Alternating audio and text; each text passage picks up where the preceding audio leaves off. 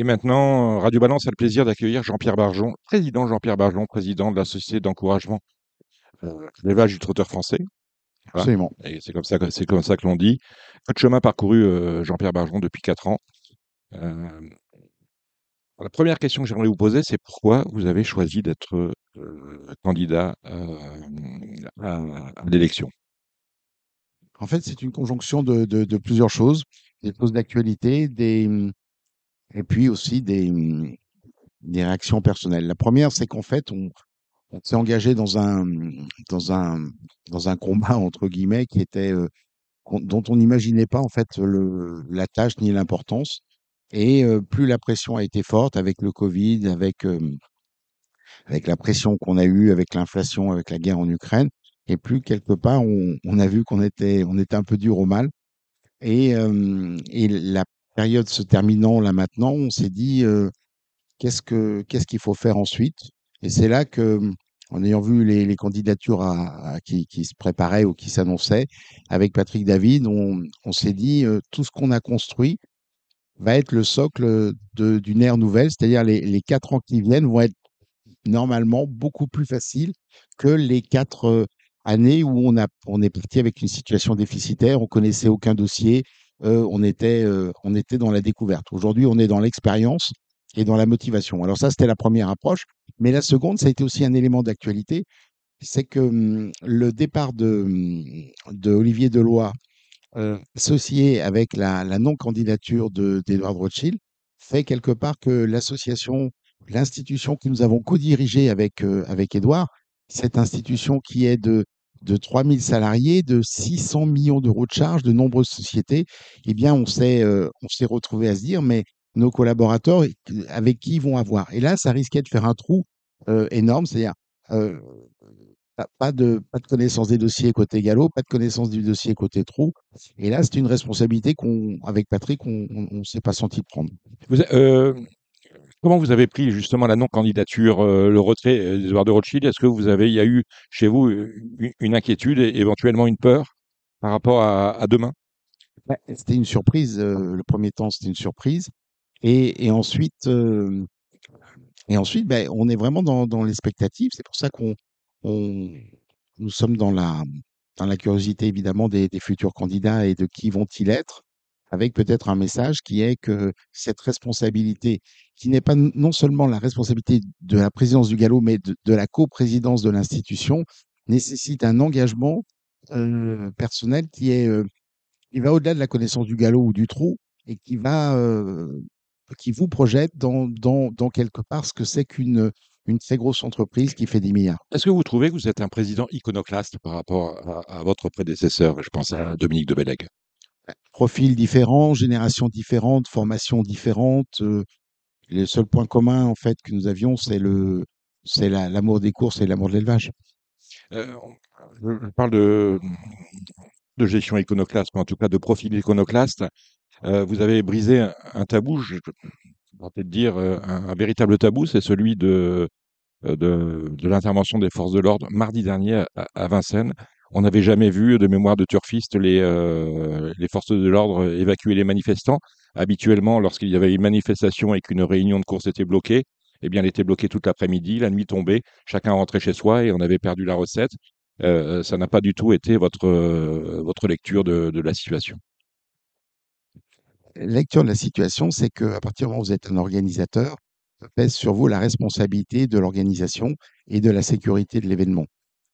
Dans un premier temps, dans l'histoire dont vous faites écho, c'est-à-dire les différents mouvements qu'il y a eu dans l'histoire des courses, il y a eu beaucoup de mouvements qui étaient là pour interpeller, alerter, avec certains retards et avec quelque part, j'ai envie de dire, des clignotants orange en disant attention, on va aller plus loin, mais tous ne sont pas terminés par des blocages. Aujourd'hui, la situation économique est extrêmement difficile pour nos socioprofessionnels qui ont des problèmes de trouver des collaborateurs, qui sont dans un univers de compétition extrêmement important dans lequel l'inflation est venue encore rebattre énormément de cartes. Et ce qu'on a vu, c'est que dans un premier temps, les professionnels se sont rapprochés des manifestants qui étaient des retraités pour essayer de parler. Et donc, on a apprécié notamment que Jean-Michel Bazir, le le Zidane des courses. Le Zidane des courses viennent ouvrir un dialogue. Et assez rapidement, il s'est aperçu que globalement, c'était un faux dialogue et qu'il ne pouvait pas y avoir de dialogue et de négociation.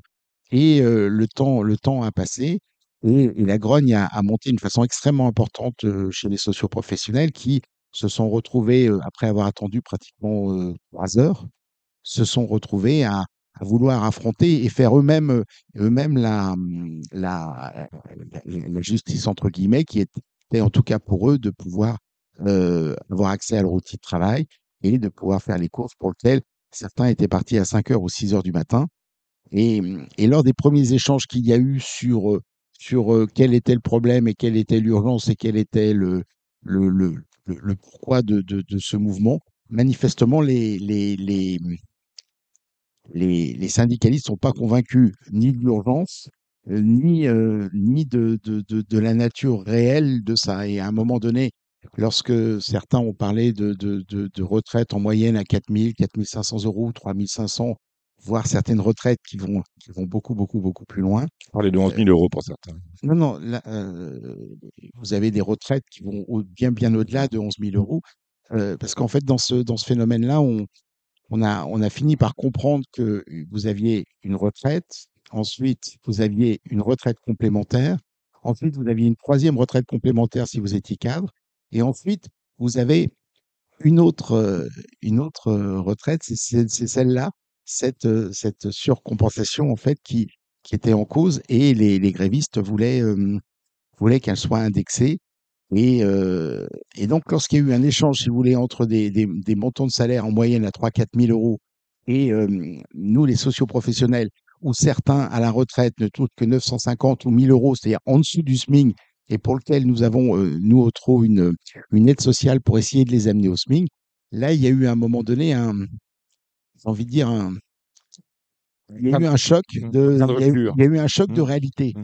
Et donc, au bout de 2 heures ou 3 heures, on risquait vraiment d'avoir un affrontement.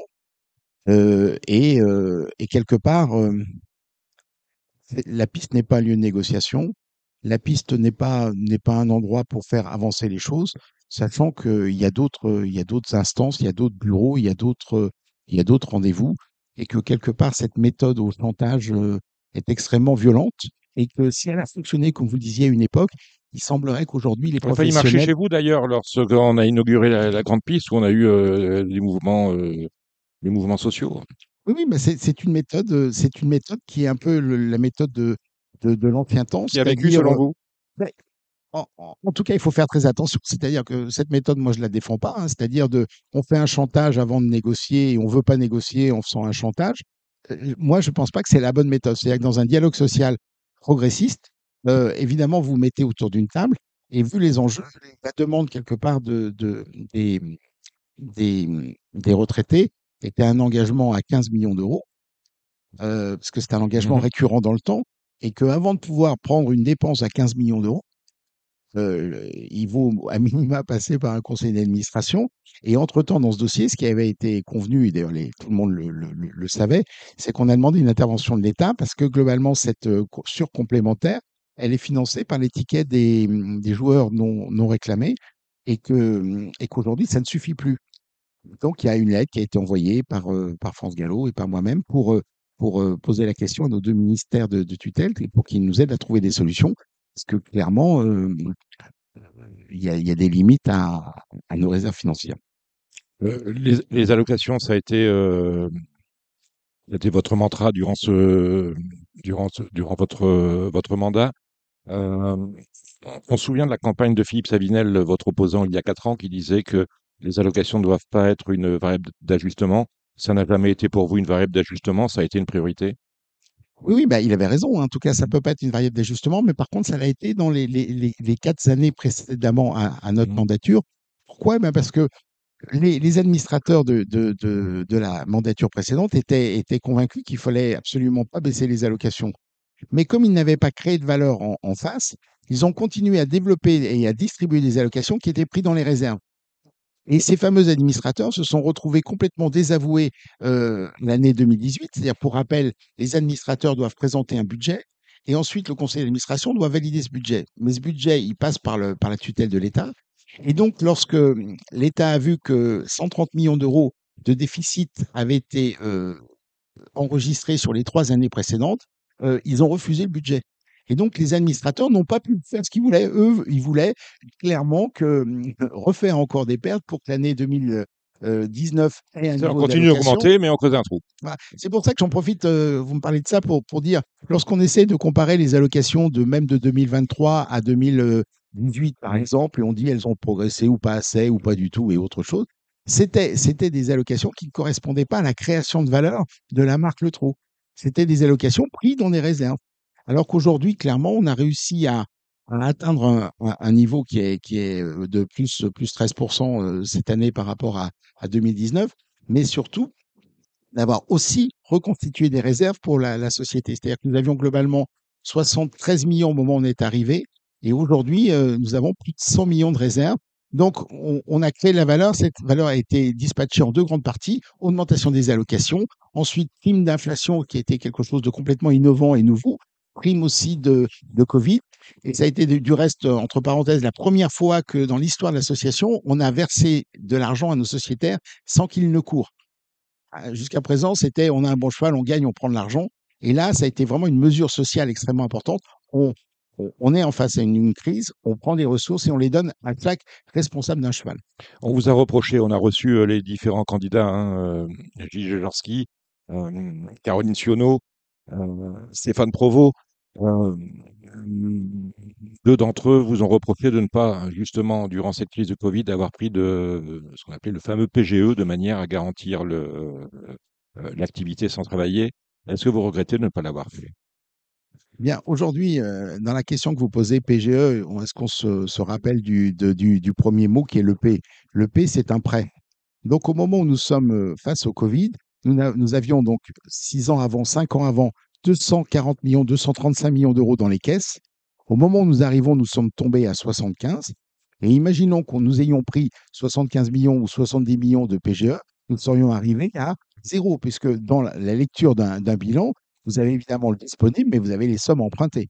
Donc, quelque part, est-ce qu'on pouvait emprunter quelque chose qui avait été quelque part interdit par les administrateurs, par la tutelle, en tout cas, 1 an avant, puisqu'ils voulaient déjà prendre les fameux 30 millions d'allocations et pour les mettre.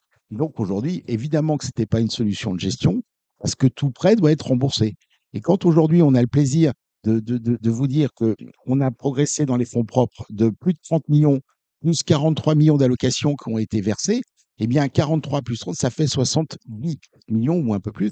Donc c'est ça la création de valeur, une création de valeur associative, c'est-à-dire qu'on distribue en allocation, mais aussi on fait très très attention à la gestion de l'association. Alors créer de la valeur, c'est aussi remettre de l'ordre sur la piste et notamment dans les programmes, de manière à rendre le produit un peu plus appétant.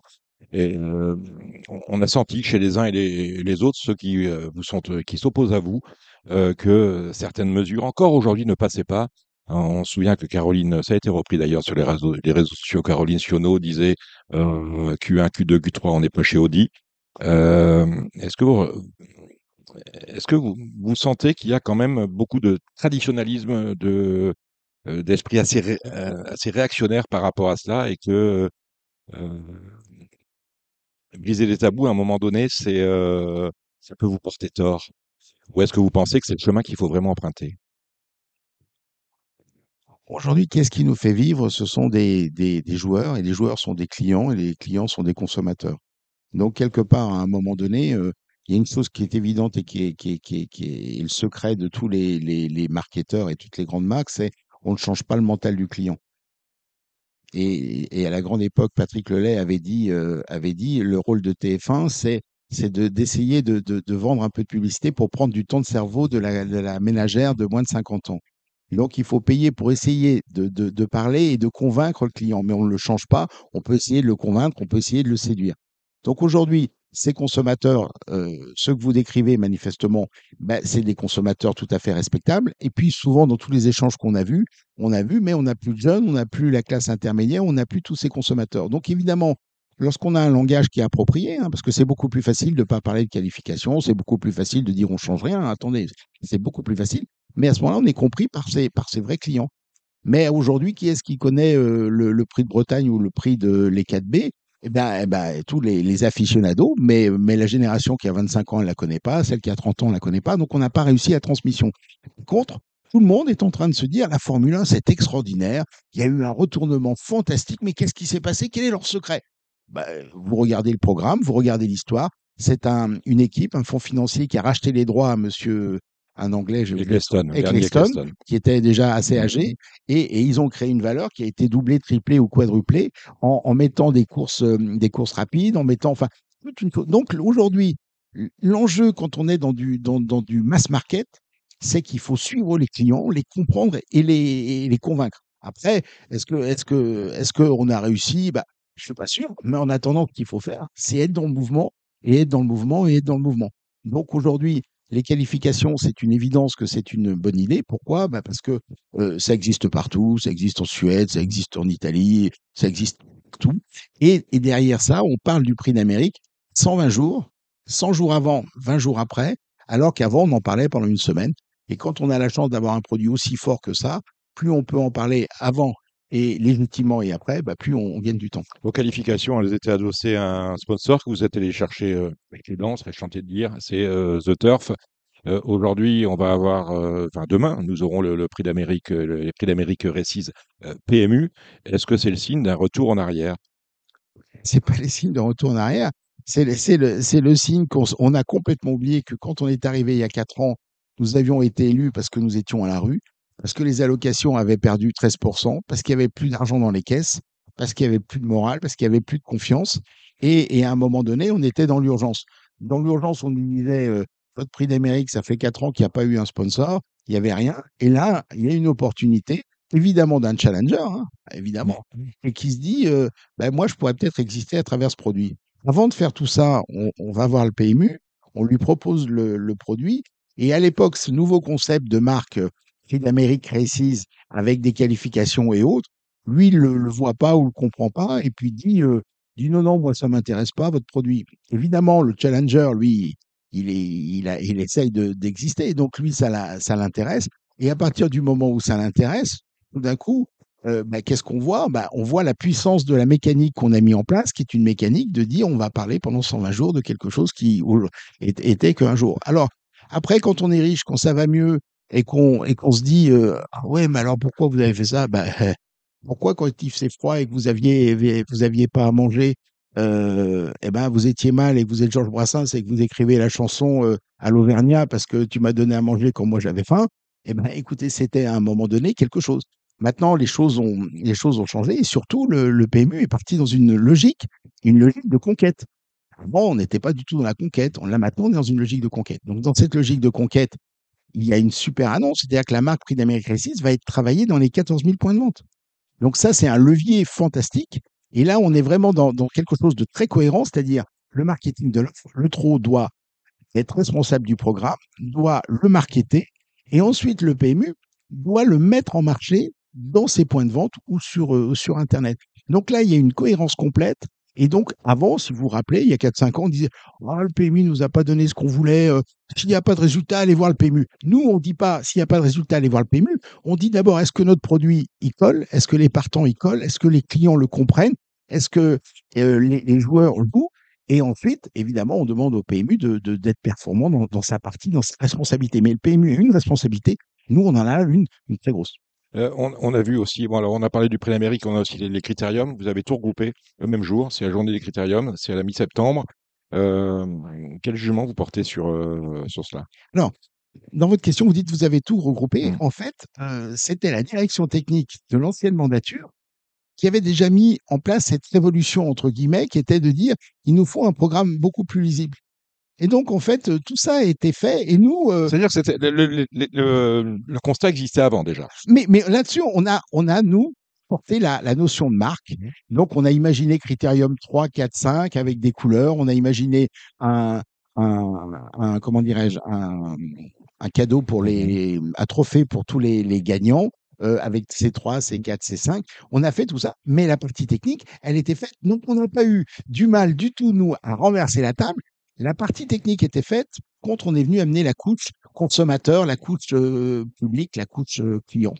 Tout ça nous amène à Vincennes, création de valeur avec les Prix d'Amérique assises, The Turf, puis aujourd'hui, demain, PMU, la journée des Critérium et l'éclairage de la grande piste. Oui. Parce que on avait des quintets en nocturne qui se déroulaient généralement sur la petite piste. Là, on a éclairé la grande piste. Et là aussi, c'est une création de valeur parce que les chiffres sont meilleurs. Là encore, le dossier, le dossier de la création de l'éclairage de la grande piste, il datait de 4, 5, 6 ans avant nous. Donc, ce n'est pas nous qui avons l'idée. Simplement, qu'est-ce qui s'est passé? En l'espace de 3 mois ou 4 mois, on a décidé, on a délivré l'éclairage de la piste. Maintenant, il n'y avait pas besoin d'avoir fait Saint-Cyr pour savoir que les clients voulaient la piste de 2007, que tout le monde la voulait et que la nuit arrive très vite l'hiver, 18h il fait nuit, donc si on peut l'éclairer, c'est mieux. Hein. Sur Vincennes, vous êtes en retard sur le renouvellement du bail, puisqu'on parle de cela. Alors, sur Vincennes, si on fait référence à une des premières annonces que j'ai faites il y a 4 ans, j'ai parlé du concept de Vincennes Arena. Vous vous rappelez? Donc Vincennes Arena, c'est un concept qui est de dire que l'arena, c'est moderne et que dans un endroit donné, on doit avoir un parcours client, on doit avoir une cohérence dans l'expérience client qui va de la restauration au spectacle et qui est avec l'animation des personnes qui y viennent.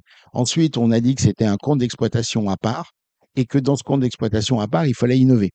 Dans ce projet Arena, on a présenté aux membres du comité plein de projets, alors des choses assez extraordinaires, on pourra vous les montrer. Il y avait un aqua boulevard dans la descente, il y a un projet pour faire de Vincennes le centre du e-gaming européen.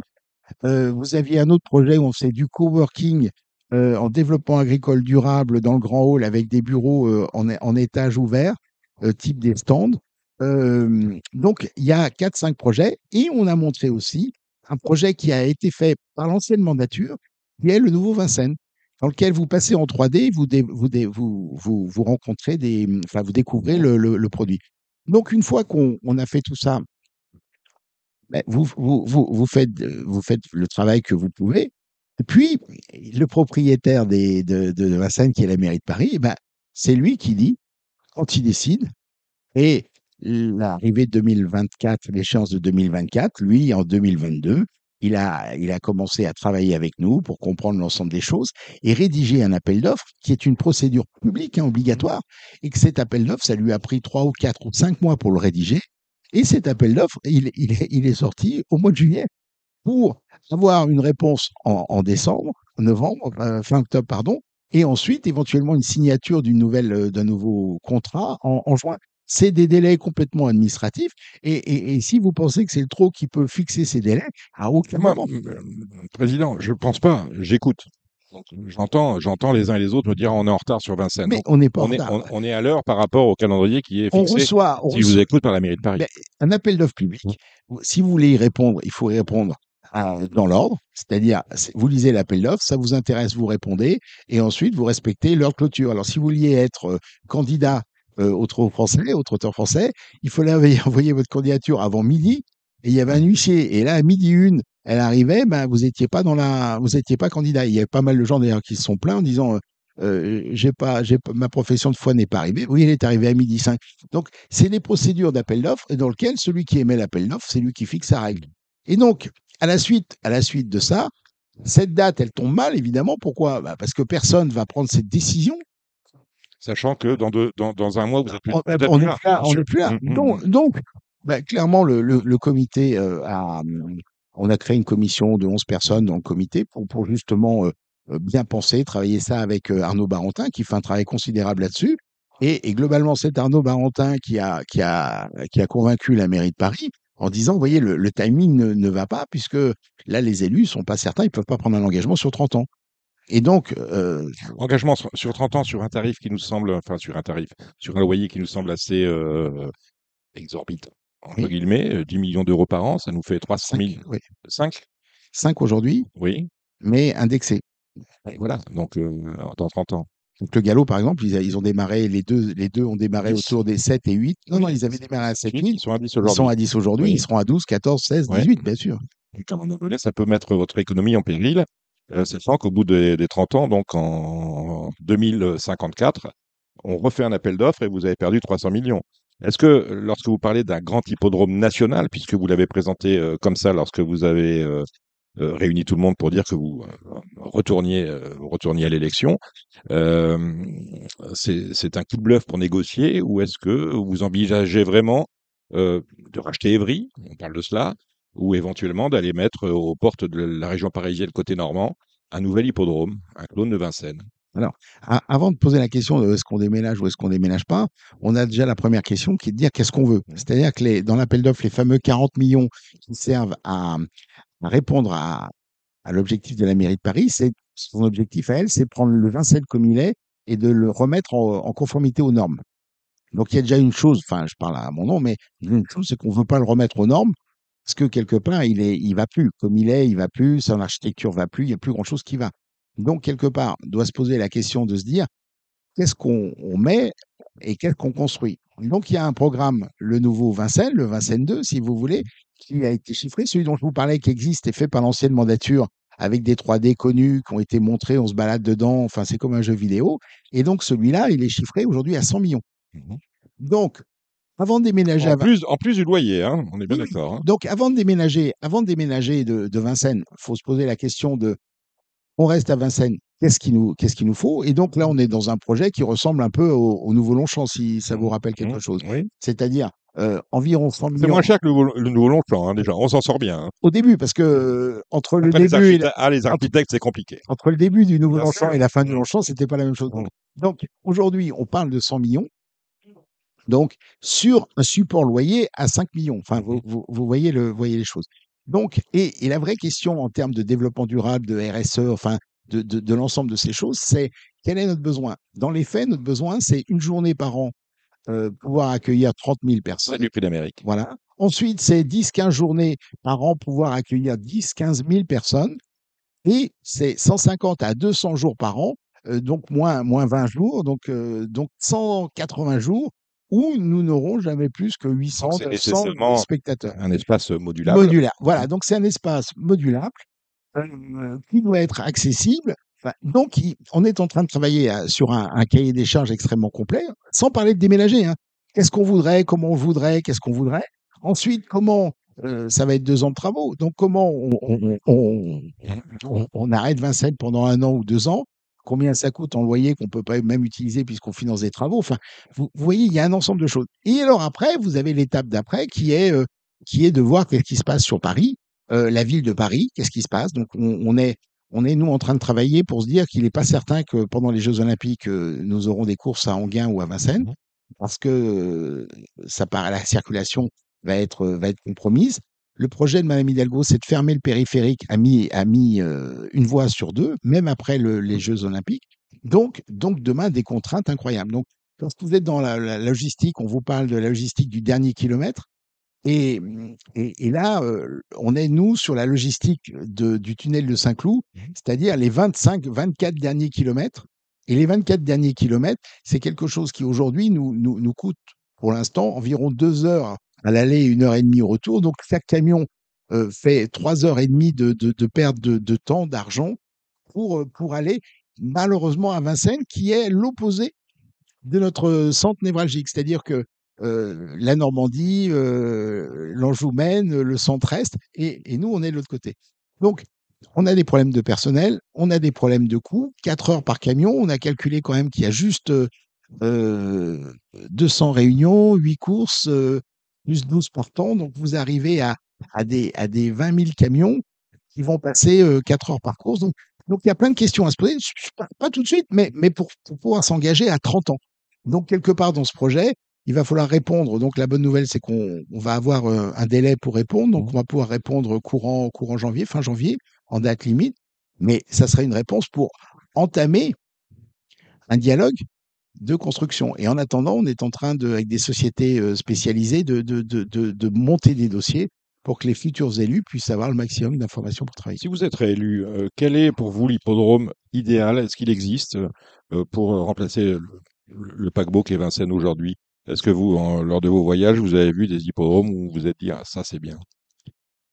Si on regarde dans le monde entier, à part quelques exceptions, il n'y a plus d'hippodromes dans les villes.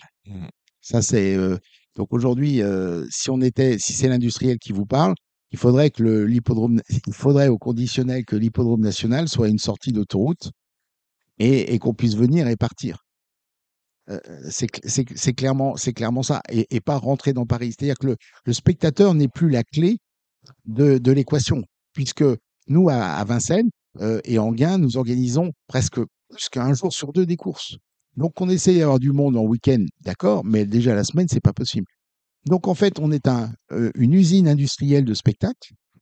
Nous travaillons un jour sur deux sur Paris avec des questions à se poser. Et alors, dans les questions qui vont se poser aussi, c'est est-ce que on a besoin de 200 jours à Paris de réunion? Les professionnels sont en train de nous dire non, il faudrait peut-être que 100 jours et non pas 200. Si jamais c'est plus de 100 jours, mais que c'est 100 jours, vous avez le coût de l'exploitation qui devient encore plus important. Pour rappel... Et parce que le loyer ne va pas baisser selon que vous ayez 100 ou 200. Hein. Pour rappel, l'investissement de Longchamp ou de Hauteuil, il se divise par le nombre de jours où c'est actif. Donc, c'est 35 ou 40 réunions par an. Donc, vous divisez par 35 ou 40. Nous, à Vincennes, on a encore la chance de pouvoir diviser par 150 plus Enghien, 50. Mais là encore, on reste à Vincennes. Qu'est-ce qu'on fait d'Enghien? Donc, je crois que cette idée de riche qui était d'avoir des hippodromes Enghien, Paris et autre chose va nécessiter d'avoir une vision synthétique. Et ça, ça sera vraiment des dossiers. Et puis, ça sera l'avis des professionnels. Après, bien évidemment, s'ils le souhaitent, moi, je n'ai qu'une voix sur 52. Et puis, à la limite, moi, je peux être d'accord à rester à Vincennes. J'ai aucune difficulté. Par contre, mon job à moi, c'est de m'assurer que tout le monde a bien les datas et les projections pour prendre la bonne décision. À partir de ce moment-là, moi, j'ai fait mon boulot. Et après, la vie continue. Hein. Le trot, on a l'impression, vu de l'extérieur, c'est une société prospère qui a beaucoup de biens immobiliers. Oui, quand même, biens immobiliers. On est propriétaire de Grosbois, on est propriétaire d'Enghien, on est propriétaire du siège d'Astorg. J'en oublie sans doute, on est propriétaire de l'hipporome de Caen, on est propriétaire de l'hipporome de Cabourg. Cabourg, on est propriétaire. On est propriétaire de l'hipporome de Rambouillet. Et maintenant, on est propriétaire de Témis. La moitié. La moitié, et on loue, dont on loue certains étages au PMU. Écoutez, c'est quand même assez intéressant. On parlait des tabous. Est-ce que le fait de réunir toute l'institution des courses, PMU et les deux sociétés mères sous le même toit, c'est un tabou que vous avez réussi à briser ou vis-à-vis, une idée vis-à-vis de laquelle vous sentiez qu'il y avait une demande du PMU, une demande de France Galop. Est-ce que vous êtes inscrit dans un mouvement naturel? Alors, votre question est intéressante parce qu'elle amène à se poser la question de dire est-ce que dans le travail qu'on fait, il y a de la révolution en termes de vision? C'est ça. Ou pas? Dans les faits, l'éclairage de Vincennes, ce n'était pas une révolution. Ils en parlaient depuis 5 ans. Il fallait le faire et transformer et délivrer. La maison centrale de l'institution, tout le monde y a pensé et tout le monde pense que c'est du bon sens. Mais on n'y arrivait pas, on ne le faisait pas. Ensuite, quand on a voulu le faire, à un moment donné, on était parti sur des mètres carrés très importants. Et en plus, on était locataire. Et là, dès que moi j'ai posé la question à Edouard Rothschild, il m'a dit non, on fait des calculs ensemble, on prend un fichier Excel. Et il me dit non, mais tu as raison. Si les loyers de bureau font la richesse des mutuelles et que nous avons les moyens de pouvoir acquérir ces bureaux, il faut que ça fasse la richesse de l'institution et pas la richesse des mutuelles. Donc, nous sommes devenus propriétaires et non pas locataires. Et ensuite, en étant propriétaires, il y a eu un cercle vertueux extraordinaire, c'est que l'ensemble de l'institution devait être minimum à 25 000 m² de bureaux. Et on a réussi, en modernisant, en implantant dans des super locaux qui sont appréciés par l'ensemble du personnel, on est à 10 000 m². Donc, on a divisé par 2,5. On a créé un outil extraordinaire. Tous les jours, on apprécie cet outil. Et c'était une évidence. Donc, on ne va pas dire que on mérite le prix Nobel de l'innovation. Par contre, il faut juste délivrer. Et donc, dans notre difficulté dans un monde associatif, c'est délivrer, délivrer, délivrer. Et pour délivrer, il faut beaucoup travailler, il faut beaucoup s'investir, il faut de la détermination. Et avec ça, ensuite, on coche les cases et puis on savoure. On parlait beaucoup de mode associatif. Pourtant, certains, aucun, on ne va pas citer de nom, reproche de faire les choses comme si le trot était une entreprise. On entend souvent dire le trot, c'est pas une entreprise, c'est une association. Je ne connais pas d'association qui gère 400 millions d'euros à l'année. Radio Balance, on n'est pas à ça. Hein. Je parle sous le contrôle de Guillaume Covès qui est avec nous. Est-ce qu'on peut gérer une association comme le trot, comme une association normale? Alors, le trot et le galop, donc, ce sont deux associations. Loi 1901, qui sont vraisemblablement la plus grosse association du monde, avec un chiffre d'affaires de 10 milliards. Vraisemblablement, hein, 10 milliards et 3000 collaborateurs.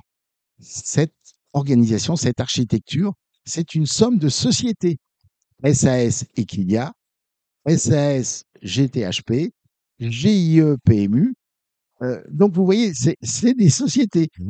Et cet ensemble, il faut se dire que nos prédécesseurs ont construit une arme de guerre industrielle que d'aucuns n'ont en France ou en Europe ou presque dans le monde pour faire ce métier. Nous avons les plus beaux stades, nous avons notre chaîne de télévision, nous avons nos 14 000 points de vente en Paris, nous avons l'informatique du PMU qui est une des plus puissantes d'Europe. Donc j'ai envie de dire, pour faire notre métier, nom de Dieu, on a les moyens. Le centre de Grosbois, c'est le plus grand centre d'entraînement du monde, donc on manque de rien. Et notre objectif, c'est simplement de faire ce nouveau travail de maison mère, mais au sens de gestion mère, et de faire travailler l'ensemble de nos outils dans une vision prospective. Et jusqu'à présent, on était plutôt à reconsolider des besoins qui venaient de ces sociétés. Et maintenant, on a renversé la tendance avec Edouard en fixant des objectifs à chacune d'une pour qu'à la fin, on arrive à avoir une performance commune. Et c'est ça qui est complètement passionnant dans l'histoire. Mais une fois qu'on a créé la valeur, donc pour répondre à votre question, pour créer la valeur, c'est un job de boîte, d'entreprise, il faut les meilleurs. On est en train au PMU de créer une super équipe avec des très bons professionnels. Tout ça avance vraiment dans la bonne direction. Donc on cherche des talents, on les a. Et une fois qu'on a ces talents, une fois qu'on a cette construction, on va avoir de la valeur, ou on en a déjà eu, on va en avoir. Mais après, c'est là où c'est génial. C'est qu'une fois que vous avez créé la valeur, vous êtes dans une association. Donc moi, le président, j'ai une voix sur 52, je dis à mon comité, voilà, avec Patrick David, on vous a ramené cette année pour 20 millions, 30 millions de création de valeur. On le donne à qui? En plus, 30 millions excédentaires, on le donne à qui? Et là, on discute, machin, eh ben, allez-y, nous, on a fait le job. Donc c'est ça qui est passionnant, c'est que quelque part, on est bénévole et qu'on amène ce savoir-faire d'homme d'entreprise, mais pas pour l'intérêt personnel, puisque de toute façon, on n'y est pas associé. Et c'est là qu'on a une essence, donc tout à l'heure, une motivation. Vous me disiez, alors, qu'est-ce qui vous a poussé à revenir? Ce qui m'a poussé à revenir, c'est que moi, j'étais patron d'une petite entreprise et je me suis retrouvé copatron d'une très grosse entreprise et je me suis senti dans le coup et j'ai trouvé que mes réflexes avec mon crayon de patron de petite entreprise, eh bien, ça ne dépareillait pas dans une grande entreprise. Je reviens à Témis. Tout le monde sous le même toit.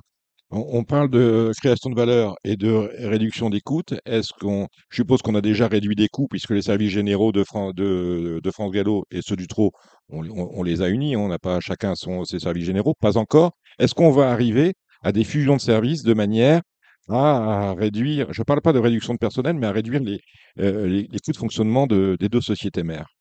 Est-ce que c'est la prochaine étape? Les deux sociétés mères sont dans deux métiers différents, avec aujourd'hui des visions différentes. Donc va se poser la question justement des nouveaux élus au galop, des nouveaux élus au trot pour définir qu'est-ce qu'ils veulent. Mais il faut quand même bien respecter l'indépendance. Avec Edouard, on a travaillé, on a partagé les grandes décisions de gestion, mais toujours en cloisonnant. Je n'ai pas à m'intéresser au galop, je n'ai pas d'avis à donner au galop. J'ai tellement de travail. Vous êtes électeur au galop. Hein, je suis électeur. Vous êtes électeur au galop. Mais c'est pas un problème politique. C'est un problème que plus on travaille à côté du galop, plus on découvre que c'est un univers à part, un métier différent, des socioprofessionnels différents, un programme de course qui n'a rien à voir, un marché mondial, alors que nous-mêmes, nous sommes une race. Enfin, vous voyez, il y a peu de choses qui nous rapprochent, en tout cas dans l'exercice. Par contre, ce qui nous a rapprochés, c'est cette volonté de créer la valeur, cette volonté de faire mieux marcher les choses et cette volonté de mieux gérer le PMU, de mieux gérer Equilia, de mieux gérer tout ce qu'on a ensemble. On va revenir aux courses. Vous avez notamment, vous n'avez pas oublié le régalien. Aux courses, avec la régularité des courses, on a eu quand même beaucoup d'histoires judiciaires ces 4 dernières années, et notamment en matière de dopage. Et beaucoup de voix se sont élevées pour l'indépendance du laboratoire. Le laboratoire de il est à Fontenay-aux-Roses, hein, c'est ça, Châtenay-Malabry. Châtenay-Malabry. Bon. Et, laboratoire qui est géré par la Fédération nationale des courses hippiques.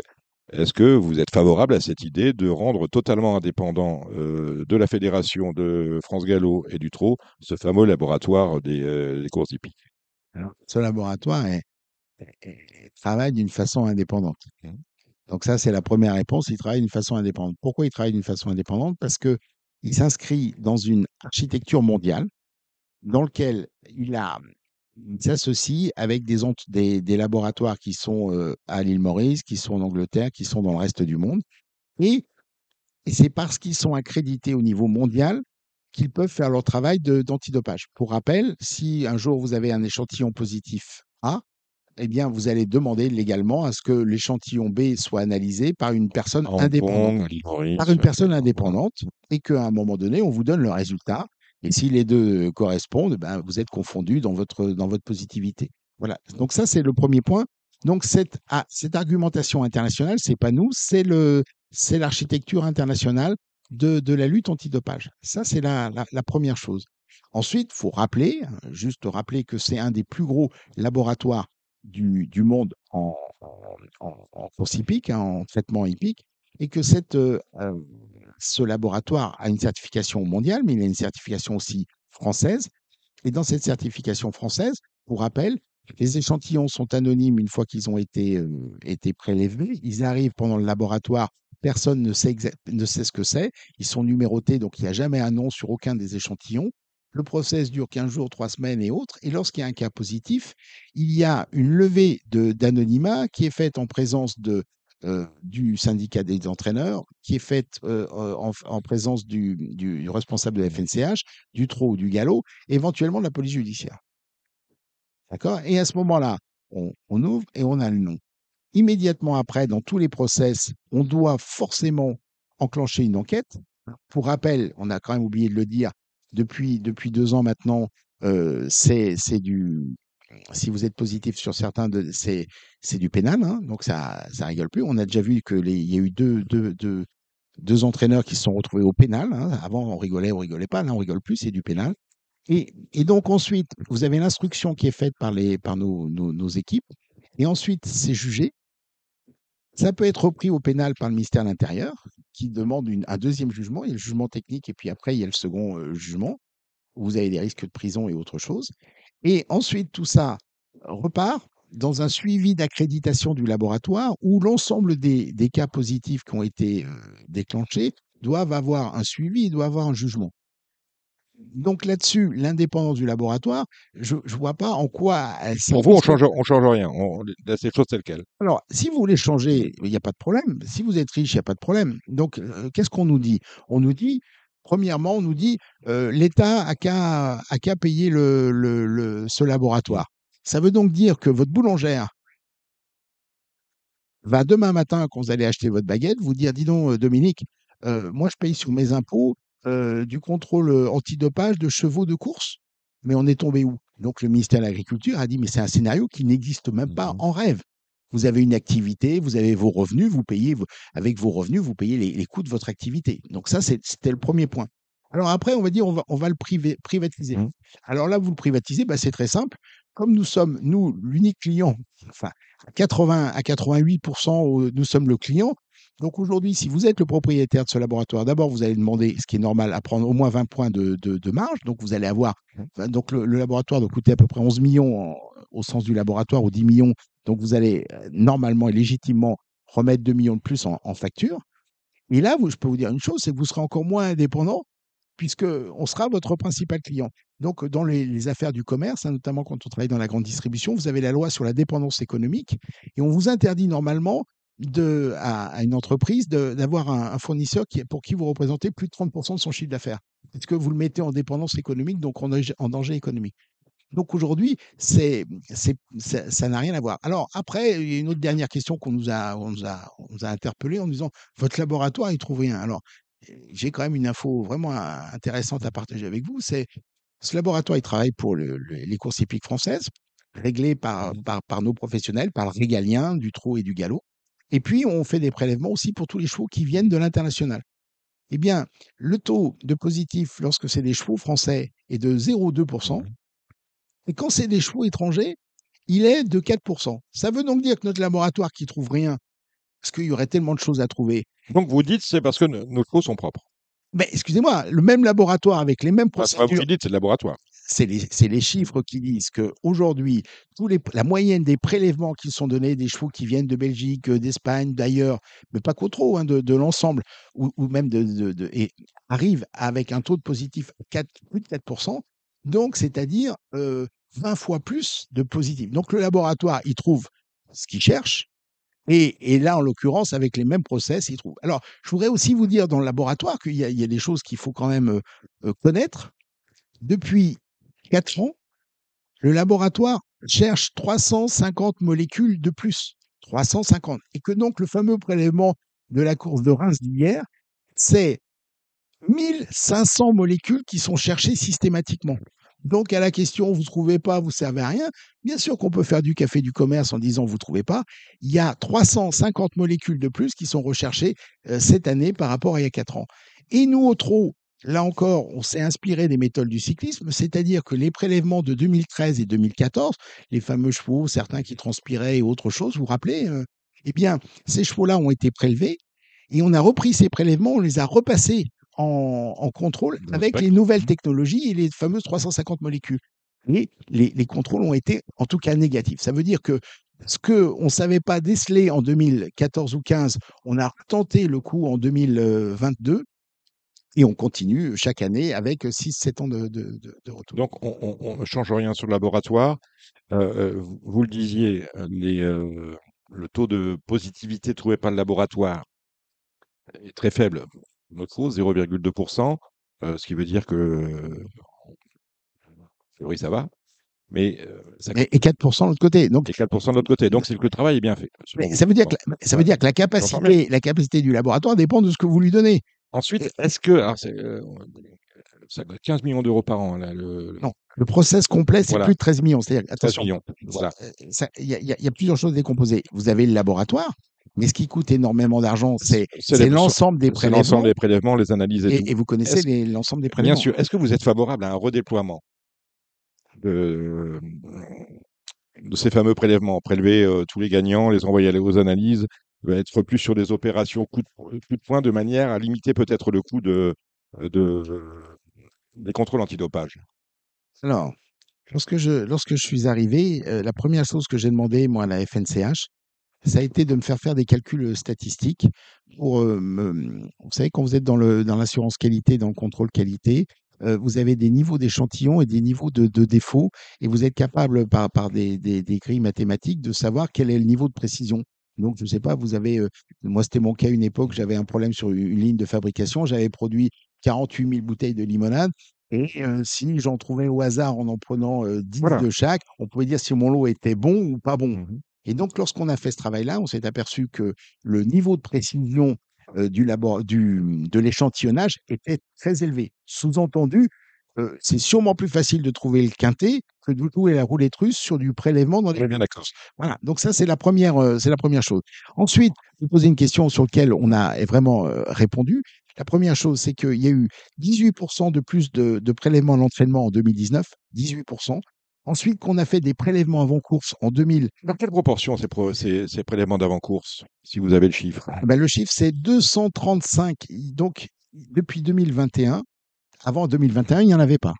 Donc, ça veut dire que quand les professionnels nous disent « vous devriez faire des prélèvements ». Avant 2021, on prélevait peut-être les jours de Prix d'Amérique, le fameux milkshake, le matin de la course ou la veille de la course, je ne sais pas trop, mais en tout cas, on prélevait ça. Non, on prélève toujours dans les groupes 1, groupe 1 et autres, toujours 2 jours ou 3 jours avant, mais dans la matinée de l'avant-course, peut-être sur les opérations milkshake, vous avez raison. Mais en tout cas, donc les prélèvements avant-course… Tout le monde s'est ému de dire pourquoi il n'y en a pas. Donc, en 2022, vous en avez eu 235 prélèvements d'avant-course qui n'existaient pas avant. Donc, voilà. Ensuite, les fameux prélèvements bicarbonate. Vous vous rappelez, il y a 2 ans, il y en a eu très exactement plus 22% qu'en 2019. Donc, en 2022, hein, je parle d'année complète, il y en a eu donc 22. Donc, le redéploiement se fait. Non, mais attendez, on travaille, oui. On écoute, on y va. Et alors, maintenant, il faut quand même vous expliquer qu'il y a une nouveauté qui est le prélèvement coup de poing qui a été mis en place avec le galop et le trot. Et aujourd'hui, depuis juin 2023, et donc nous sommes à 5 ou 6 opérations coup de poing. Vous étiez à Reims hier, il y a eu une opération coup de poing. Vous l'avez pas vu, mais il y a eu une opération coup de poing. Non, une opération prélèvement coup de poing le matin, où des chevaux au hasard sont prélevés et autre chose. Donc, évidemment qu'on c'est pas un satisfecit, évidemment on peut pas mettre sa main coupée, évidemment tout ça, sauf que à travers les datas que je vous donne, à travers la volonté. Et on nous avait aussi reproché une chose. Vous communiquez une fois par an, vous nous expliquez pas ce que vous faites. Et si vous le faites, vous n'avez qu'à nous le dire. Tous les mois, vous avez maintenant un détail extrêmement précis de tout ce qui fait sur l'activité antidopage. On parle de l'information. Vous avez l'information, ça a été ça s'est pas vu, ça s'est pas dit, mais ça a été un de vos grands chantiers de ces 4 ans. Avec H24, avec un nouveau site internet qui plaît ou qui plaît pas, mais en tout cas un nouveau site internet. Moi, il me plaît beaucoup. Plus dense et plus riche que les autres. Ce qu'il n'y a pas finalement, H24, tout le monde le lit maintenant, c'est un peu l'équivalent de Jour de Galop. C'est devenu la référence hein, chez vos socioprofessionnels. Est-ce qu'il n'y a pas un danger justement quand même que de réserver l'information à des médias maison? Plutôt qu'à des médias grand public, est-ce qu'on n'est pas sur de l'entre-soi et sur un risque d'enfermement de votre discipline? Alors, on a besoin du maximum de médias, on a besoin du maximum de relais, on a besoin du maximum d'enrichissement.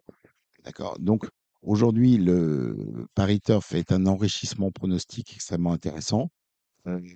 C'est vraiment du technique, c'est vraiment quelque chose. Et il se trouve que Paris-Turf, il y a quelques années, notamment il y a 4-5 ans, traitait beaucoup aussi de l'environnement socio-professionnel.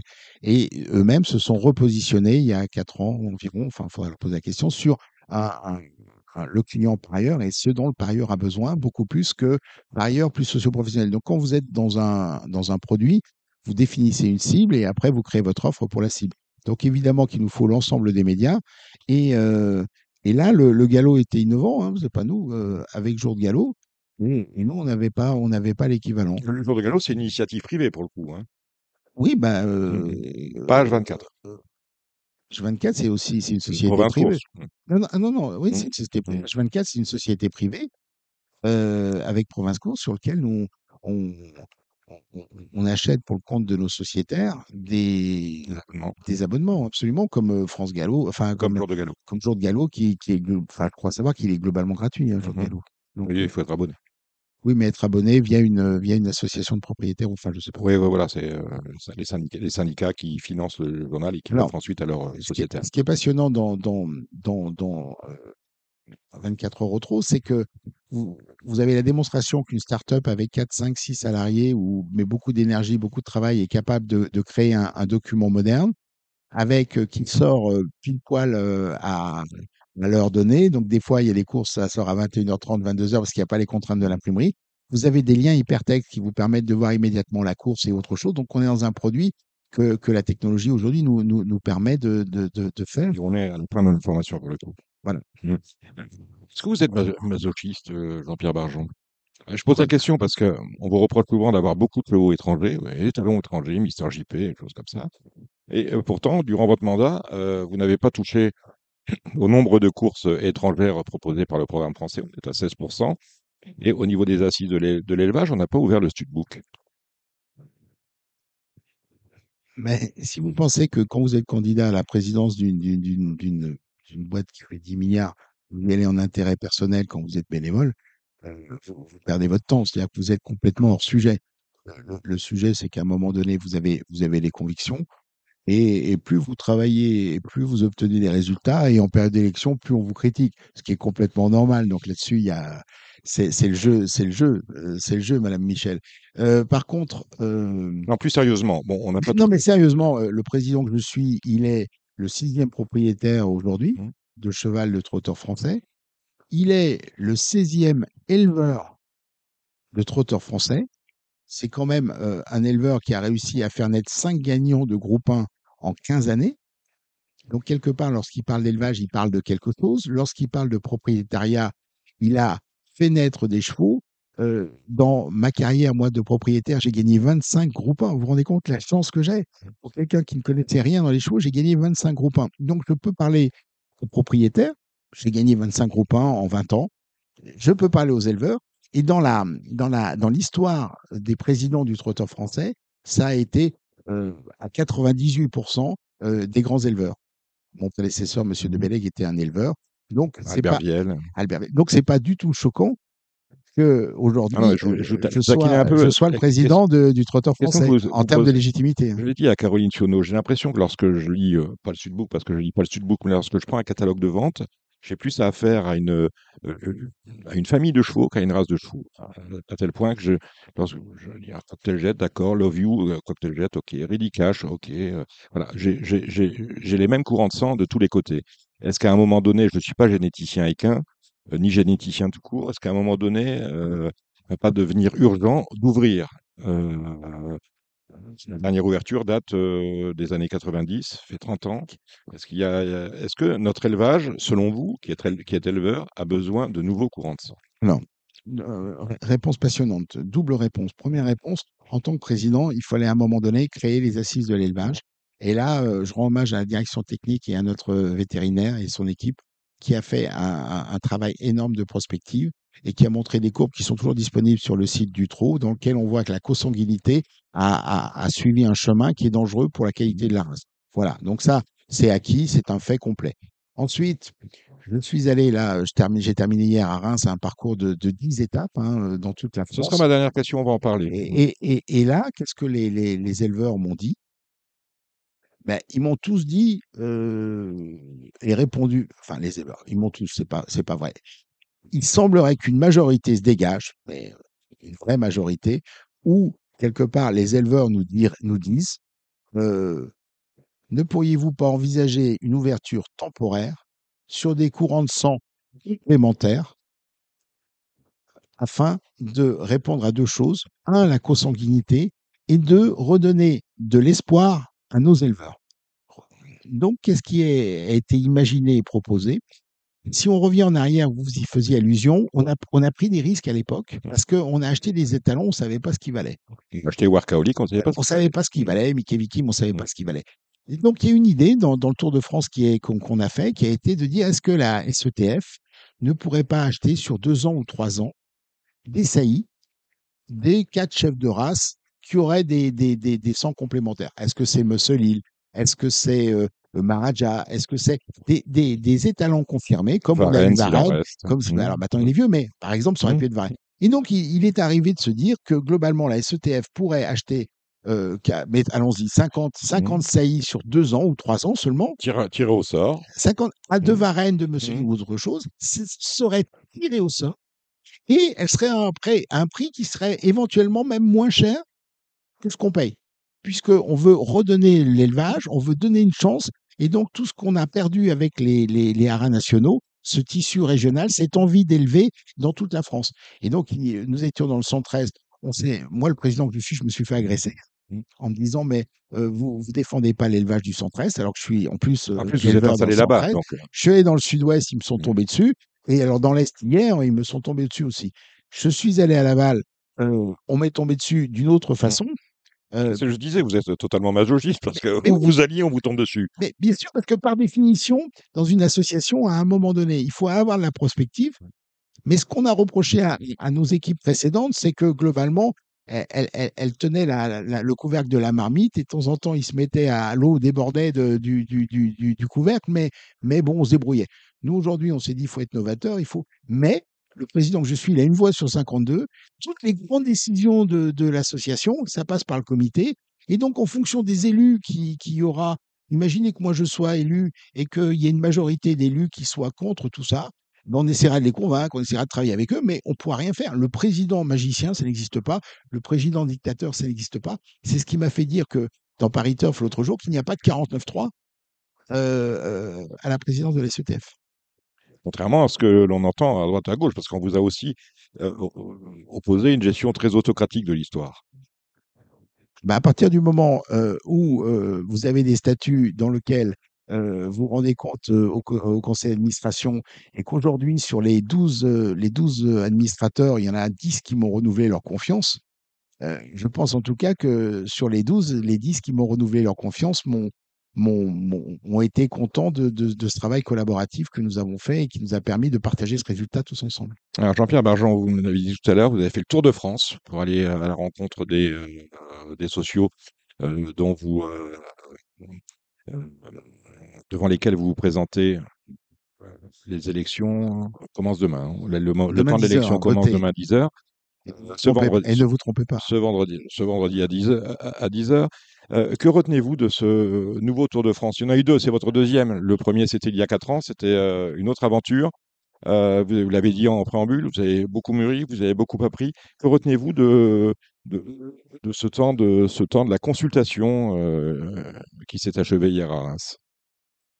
Alors déjà, il faut qu'on remercie les étapes qui nous ont accueillis, puisque globalement, on a eu entre 50 et 70 spectateurs. Et on avait une dizaine de rendez-vous. Hein. Il y avait une dizaine de rendez-vous, donc on a pu rencontrer 700 personnes. Le collège électoral du Trot, rappelez-moi, c'est combien d'électeurs ? C'est au moins 11 000 voix exprimées. Oui. Et je pense que ça va être 7-8 000. Oui, non, avez... ouais, 10 000, peut-être 10 000. Ouais, vous avez vu entre 5 et 10 % du collège. Et donc, ça, c'est une vraie déception. Alors, nous, on en a vu beaucoup. Certains de nos concurrents en ont vu beaucoup moins dans ces réunions-là. Et c'est là qu'on voit que la vie associative, à part quelques effets tweets ou à part quelques... globalement, on travaille, on se donne beaucoup pour des gens qui, manifestement, sont pas tant intéressés que ça par leur outil de travail. Lorsque vous allez en région le soir d'une course et que vous voyez, bien sûr, parce qu'ils ont du travail, des professionnels tous repartir et qu'il en reste 10 quand il y en avait 70 dans la journée, alors que ça touche à leur entreprise, ça touche les allocations, ça touche à leur projet de vie, j'ai trouvé que c'était un peu ingrat. L'implication... comme s'il y avait une forme de fatalité, alors que justement on a été élus, nous, pour redonner la confiance, redonner de la pêche, quoi. Ceux qui s'apprêtent à vous affronter, à la condition qu'ils soient élus comme vous, le 12 décembre, Caroline Sionneau, Stéphane Provost, Gilles Lorski, ce sont des gens de bonne volonté, on les a reçus tous, vous les avez écoutés, j'espère, sur Radio Balance. Est-ce que ce sont des gens avec lesquels demain vous pouvez travailler ? Non. Ce qui est passionnant là-dedans, c'est que moi j'ai demandé à ce qu'il y ait dans une association le maximum de candidats, le maximum de... Parce que clairement, il faut convaincre. Pour convaincre, il faut se déplacer. Pour se déplacer, c'est un effort. Et il faut préparer ses présentations PowerPoint. Donc c'est quelque chose qui se fait pas en touriste. Hein. C'est vraiment un travail d'équipe très, très important. Et en faisant ce travail et en faisant ce témoignage d'implication, vous êtes satisfait qu'il y ait des gens qui viennent vous donner la contradiction, parce qu'au moins l'association n'est pas morte. Hein. Alors, la deuxième chose qui est passionnante, c'est de se dire que dans les candidats aujourd'hui à la présidence, ce sont toutes des personnes qui ne sont pas cooptées. Rappelez-vous, il y a 4 ans, on parlait... La maison en face, c'est tout l'inverse, pour le moment. Mais nous, en tout cas, on parlait en disant on doit être élu par le terrain. Donc, certains des candidats ont essayé d'être cooptés, ils n'ont pas pu l'être. Donc, aujourd'hui, c'est naturel et donc, c'est réellement une bonne chose. Ça veut dire qu'imaginez que moi, demain, après tout ce que je vous ai dit, après tout ce que j'ai travaillé, si jamais les électeurs ne veulent pas me donner leur confiance, je vais partir vite, hein, parce que vous inquiétez pas, il n'y a pas de sujet. Vraiment, je me sens que si je suis légitime. Si je ne suis pas légitime, je repars sur mon, comme dirait monsieur... Monsieur Bellaigue, je repars sur mon bateau Saint-Tropez. Salut, Jean-Pierre Bellaigue. Merci, Jean-Pierre Barjon, d'être passé par Radio Balance. C'est pas fini. Là, ce sont les élections socioprofessionnelles. Elles commencent demain, ce vendredi à 10h. Elles vont durer une dizaine de jours au Trot. C'est un temps long, le temps de l'élection au Trot. Et bien évidemment, ensuite, il y aura la campagne pour la présidence. Le suffrage, c'est le mardi 12 décembre. Hein. Ça colle au suffrage du galop. On aura sans doute l'occasion de se recroiser durant le courant du mois de novembre. Merci Jean-Pierre Barjon d'être passé par Radio Balance. On va maintenant, on va rester avec les trotteurs et avec les pronostics d'Alexandre de Koopman et de Gilles Curins, qui est justement candidat. On va en parler 2 minutes avec lui.